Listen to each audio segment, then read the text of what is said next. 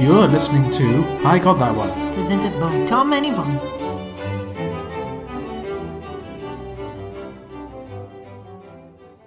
So we've been spreading lies and misinformation on I Got That One. Have we now? Yes. Please um, elaborate. We'll get to it later. Ooh, the suspense. I'm, I'm full of suspense because I've just been accused of um, spreading libel and slander. I know, I know, it's very bad, but we will get to it. So, this match between Imperial and Emmanuel Cambridge was exciting, to say the Uh-huh. least. It was a good match. Yes. Are you? Do you want me to get to the? No, well, I can't. Like, cause because there is a, a flow of There- There is an There's a order to logical this, sequence to this to this madness. whole okay, thing, so fine. we have to start Okay, I'll try to not overthink what you just said. okay. So, anyway, yes, uh, we're finally into the semifinals. Yeah. And as predicted, it was a real fun match. Yeah. And for a while, it was looking like it was going to be much closer than it turned out to be. And I have to say that uh, before we get into the performances, I think we've been proven right in that Emmanuel are a good team and that they've definitely had massive improvements in their performance. Absolutely. But unfortunately, Imperial are just a juggernaut of a team. yeah, I think so. And so, um, yeah, I think this was the uh, the result we were expecting. But there were moments where I thought, "Ooh, maybe not, maybe Yeah, not. I think especially in the first five minutes, um, Emmanuel had a fantastic start.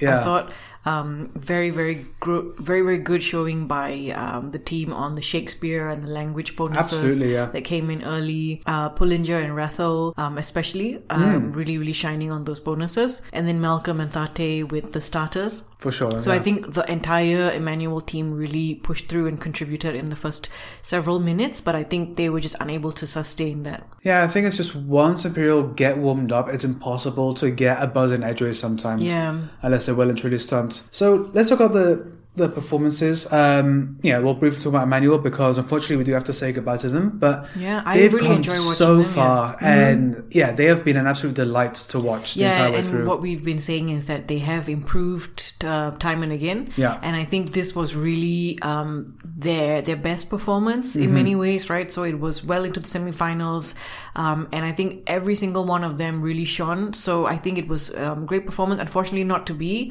but Yeah. I think they should be really, really proud of how far they've come, how much they've improved. I mean, considering they're one of the youngest teams in uh, the competition, Yeah. you know, they were even younger than the Imperial team because they were average age of 21. Mm-hmm. They, they did very, very well, beating out some real mature teams and, you know, proving that they're more than just a pretty face. Yeah, So, no, absolutely well done. And I think that uh, they could hold their heads high as they cheer on um, Imperial in the final. Mm-hmm. Because, yeah, I feel like Imperial are currently the favourites. yeah, and I think to be sent home by a team like Imperial, I think you can be happy about that. When you look at uh, you know their run, considering that you know Emmanuel and Imperial have both scored over 800 points during their run, Yeah. but Imperial did it over the course of four games. That's Yeah, 200 so we points have to- plus per match on Yeah, average. yeah, exactly. Whereas Emmanuel got equivalent over six games. Yeah. And remember, the last time we watched them, they had a very low score because Mm-hmm. it was a very tough match. Mm. So yeah, I mean sometimes the stats do tell um, what is going to happen. Um, Yeah. But as we said, very well done, and we were rooting for them. I think because we Yeah. love an underdog story. Yeah, and as the stats will show later, their bonuses were actually very, very good. Yeah, Yeah. absolutely. Ooh, I, I'm- I'm in hot anticipation of what uh, what this lie was. Anyway, let's talk about the Imperial team, and I have to say, um, I can't see any team being able to uh, beat, Beat them. them, yeah. I think every single one of them brings something to the table. Absolutely. And they work together so well, too. I think Edinburgh kind of has that energy. Reading, not so much. Remember, So- Reading have lost to Imperial before during the Yeah, quarterfinals. Yeah. Woo. Yeah, so that's the thing. I think that um, it's a real toss up for next week between Edinburgh and Reading. Yeah. Either team could go through because they both are very strong teams with their own particular style of play. Mm-hmm.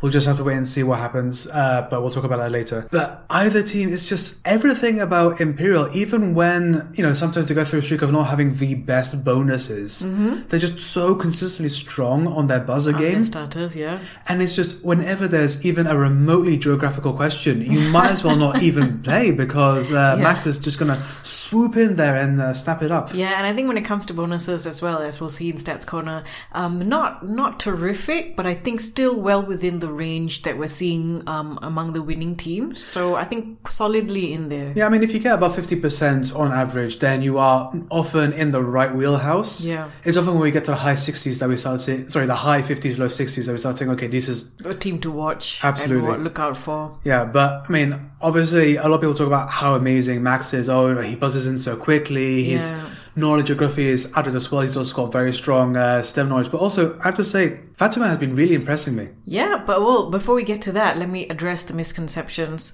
or rather, the misinformation that we have been spreading on. I got that one. Okay. So, so something that I've liked to I I like to see coming from Singapore as well is that um, because of the kind of rote learning education system that Ah, we I had, see, okay. um, that that was probably I thought I had said something and I was really concerned. well, I mean, we both did, but anyway, I just so- agree with you, okay?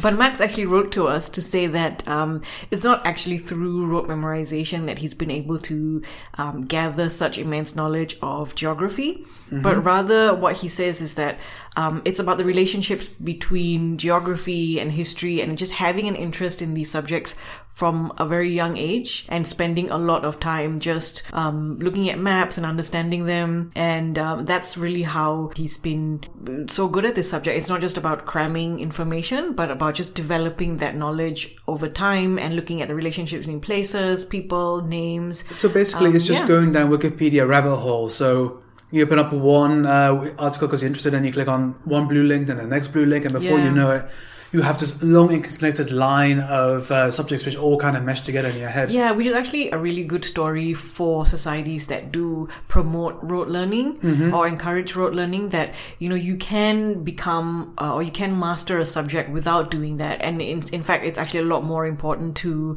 um, to understand some of these subjects at a deeper level, to understand how certain events played out in parts, certain parts of the world.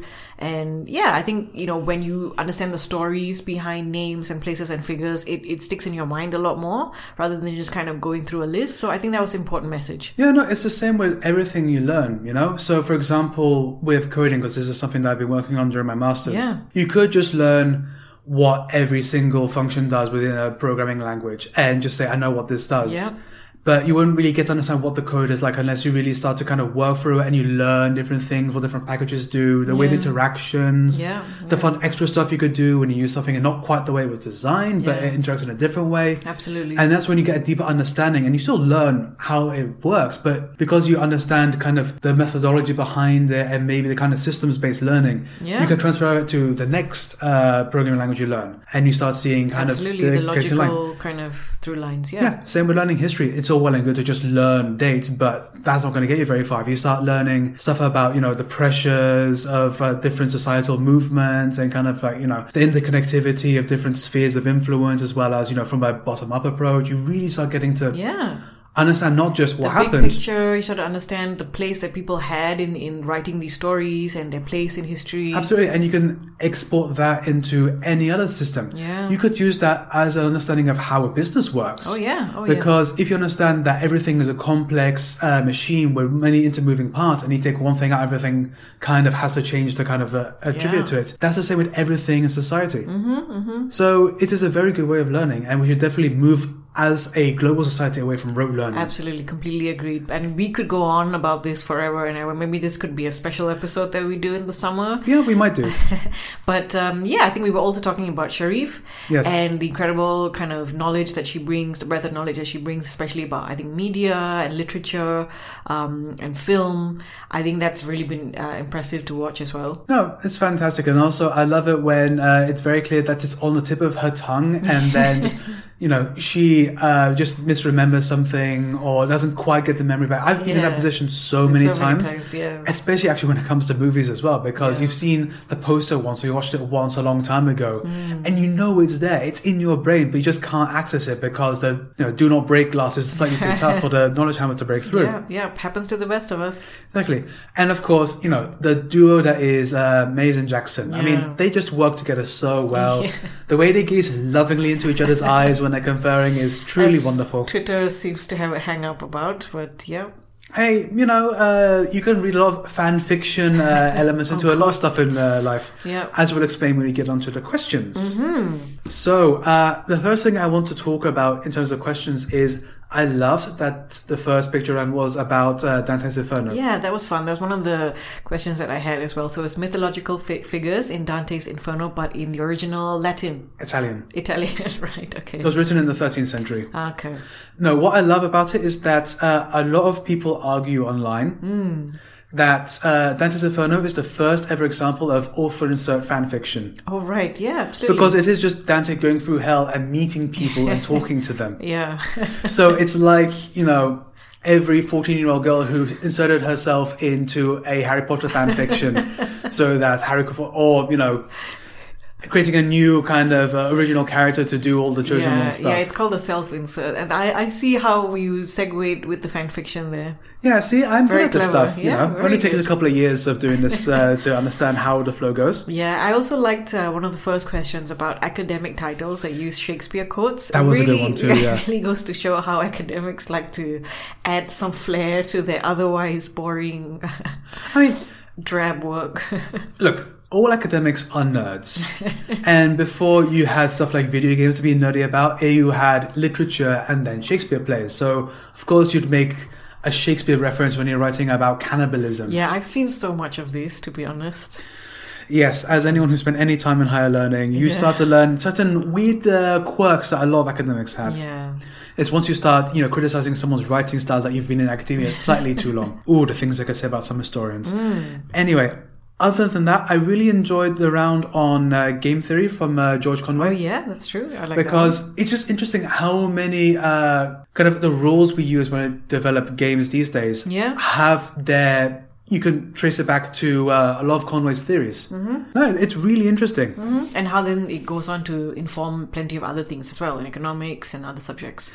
Yeah, no, mathematics is uh, really. I've seen some people argue it's the purest form of philosophy because it is just pure abstraction. Mm-hmm. Yeah, yeah, And you fair can apply it to almost every aspect of life. And, Yeah. you know, as someone who's not the biggest fan of mathematics, you might be slightly defensive about that. But, you know, if you take out the algebra stuff, there's actually a bit of beauty to Yeah, some for sure. basic I mean, formula. I, I've seen mathematics being linked to, or being talked about in terms of beauty and perfection. And Oh yeah, you the know, golden so- ratio is yeah, you know the perfect example of that. yeah, Absolutely, amazing. yeah. Um, I also liked one of the picture rounds. Um, so the winners of I think it was called uh, innovation and inclusion, or, or inclusive design in architecture. Ah yes, I thought that was pretty cool because when we look at all these types of public spaces, Mm-hmm. um, to think of them being designed uh, with inclusiveness in mind, I think that's something we need more of in big cities. It is exceedingly rare because often a lot of architects, especially old established architects, they Yeah. want to do what is their defining vision, and often uh, It's they think towers or they think of skyscrapers. form, they think of look at these beautiful, elegant, flowing lines, Yeah. but they don't like to think about where do the bathrooms go or how does someone who is in a wheelchair access uh, floors Yeah, if you've and not can designed an people- elevator. Can people rest, um, you know, in the vicinity? Can they sit down with their family to have a drink? You know, Yeah, I mean, a glaring example of this is at my own university on uh, the campus. Mm-hmm. Beautiful new campus. It looks top of the line, gorgeous. The toilets are in the basement okay, for a five story building yeah, yeah. for everyone. Mm. It's just mind boggling how there was such a design oversight. I will. Ironically, it also was the School of Architecture that this uh, campus was. Very ironic. Indeed, very ironic. Yeah, And also, I quite like the one about 1930s Chinese history yeah, because um, this is something which I feel like people don't fully understand. That when we talk about, for example, the Second World War, well, very specifically the Second World War, it actually, if you think about it, started in the 30s with the Japanese invasion of China sure, yeah, because you know Japan was an Axis power and.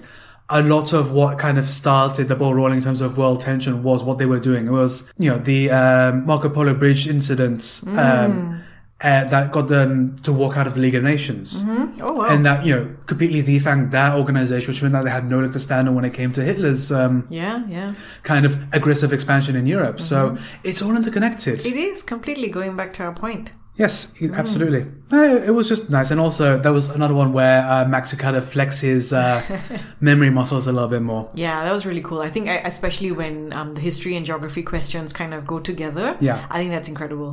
Absolutely. Mm-hmm. Uh, are there any other questions you want to talk about, or shall we move on? Uh, no, I think that's about it. I think it's time to move into some Hang on, one more. I really like the one about curly Thanks. scripts. curly scripts. Yes. Okay. Because you know Oh, there yeah. are there are a lot of alphabets that we just don't really think about. Like Yeah. for example, you know, uh, Georgian and Armenian are two very distinct uh, yes. scripts. Yes. But they look quite similar, but they're both really, really old alphabets with their own rich uh, cultural history. Yeah. And, you know, stuff, stuff like Ahamric as well, uh, uh, Burmese. Oh, yeah. They're all, you know, these you know, beautiful flowing scripts that, um, because they're not widely spoken outside of the country that they're in. Uh, tend to be assumed to be similar, more Yeah. similar than they are. Exactly. I mean, how often have people gone to Southeast Asia and confused, you know, Khmer Lao. script with Lao, Yeah. with Thai? Yeah, yeah. Absolutely. Yeah. Um, yes, I think that is it from me. Okay, so moving into some stats courtesy of UC Stats. Absolutely. Um, yeah, so in terms of starter questions, obviously Imperial got more 10 out of 15. That's pretty Um, good. So Imperial got as many starters correct as Emmanuel uh, were given in total. Sure. So Emmanuel got 4 out of 10. Oof. Yeah, and then in terms of bonus questions, Imperial 15 out of 30. So 50%. Yeah, and then Emmanuel 7 out of 12. So actually, um, Emmanuel managed to get close to 60% of their bonuses correct, which is actually one of the strongest bonus performances we have seen so far That's in this series, I think. I think that says a lot about uh, just how tough the bonuses have been this time round. I Yeah, think, and for them because, to f- for them to have gotten almost 60% at this late stage, I think is incredible. Yeah, and that's the thing. I think this is really a case where um, Imperial's aggressive buzzer style won them the round because Yeah. I think that if they were maybe slightly slower with it Mm. and Emmanuel had a chance to get a few more buzzers in, Yeah. this might have been Emmanuel's game. Yeah. but Because- then again, you know, yeah. you as a team, you have to do both. Absolutely, you can't you can't have one or the other. You can't, and also it's very risky to go for the bonus kind of uh, style because Yeah. if you don't buzz in, you'll get your bonuses. Yeah, but then if you're good enough at your bonuses, I, I'm sorry, if you're good enough at your starters, then I guess you, you don't have to be as strong with the bonus. Obviously, it's good if you can do both, but Yeah. because I think Imperial's so, so far ahead of, of everyone else in terms of their starters, I think it just brings the, the whole um, score up. Absolutely. Um, but none of those uh, stats, uh, I think, kind of tell the story that we've kind of come to expect and see from uh, Yeah. the season so far. Yeah.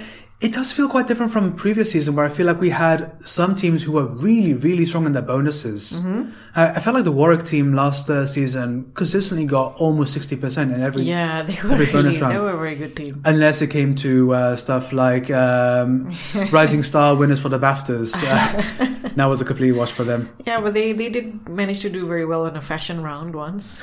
That was impressive. So, uh, yeah. I, I still would like to know from Rout how he knew all of these uh, uh, fashion names. Uh, That was great. yeah, great well, fun. just shows you shouldn't assume anything from someone's appearance. I know. Speaking of appearances, we now need to Oh. talk about the best dressed. Well, this one was hard. it was. because uh, there were lots of good fashion um, about, and Yeah. so it was a difficult decision. It was. So, uh, what did the Twitter Once uh, again, poll say? we did a uh, Twitter poll, and it's interesting. Um, it was really tight four for a long time, but now the runaway winner is uh, Fatima, ah amazing. and I kind of have to agree. Yeah, I thought her kind of red, shiny red hijab was really, really beautiful, and then paired with this kind of dark red floral print um, top, really, really cool. Yeah, what I really like about her is that her style um, i- is eclectic. Sometimes it's really kind of, you know, sleek and sharp and elegant, and sometimes it's, you know, an orange jumper with dungarees. Yeah, yeah. It's just, you know, I love that someone can just, you know, have so, you know, just such a range in their yeah, styles. well, I think it's definitely ratcheting up. Uh, you know, the semifinals. I can't wait to see what she's got on for the Yeah. finals. Although we of course have to give, uh, you know, uh, special mentions to both Pullinger and Malcolm Yeah, because they they look have great. consistently been pull- been pulling out amazing looks the I entire know, competition. I know, constantly slaying. Absolutely, and you know. And then special mention to Tate as well. That was a really cool kind of hoodie that he had on. yeah, I mean, normally we're quite harsh when it comes to hoodies, but it was such a cool hoodie with a very Yeah, distinct I know, style. It's right. like it kind of stuck out a little bit, you I know. know it did, it did. But I think everyone really did dress up this Mm-hmm. time round. I think everyone kind of knew because we're getting into the semifinals, they Mm. Yeah. need to put in a bit more effort. Look, I don't know if they even think about those things. who knows? I don't know. But yeah, even the Zeng, yeah, he was only wearing a t-shirt, but it was a really cool uh, graphic. So, Yeah. and I think it Props was. to everyone. Yeah, it looked like it was uh, geography based, so you know, points all around in my book, Hmm? Yeah, I think. yeah. So I think that is it. I am really looking forward to this final I now. know, I know. I can't wait. Yeah, and also important to note, this is the first time in History. in nine years Ooh. Hmm. that we've had no Oxbridge team in the final because um, Emmanuel were the very last one uh, to go to the semis because Yeah. St John's were knocked out in the So it's quarters. going to be Edinburgh Reading next week. I don't know. I don't know who might uh, take it home, but we'll see. Indeed. Uh, if you have any insights, uh, please Yeah. do uh, let us know. You can either uh, tweet at us at our uh, handle, I got that that. one. Uh, the specific one is I got that one too. Capitalize all the separate words. Or you can even drop us an email at igtopodcast at gmail.com. Thanks to everyone who has been sending us messages, tweets, emails. Um, it's always fun to hear Absolutely. And also, thank you especially to Max for uh, setting the record straight about. Um, From our misinformation. Yes, uh, we apologize for making assumptions. Well, Yvonne apologizes for making assumptions based on her experience from uh, the Singaporean trauma, education my system. trauma. Yes, I mean, it was a trauma based response. So, you know, how, how much can you blame her, really? I'm not going to go down this road. All right. So until next time, It's goodbye from me. and goodbye from me.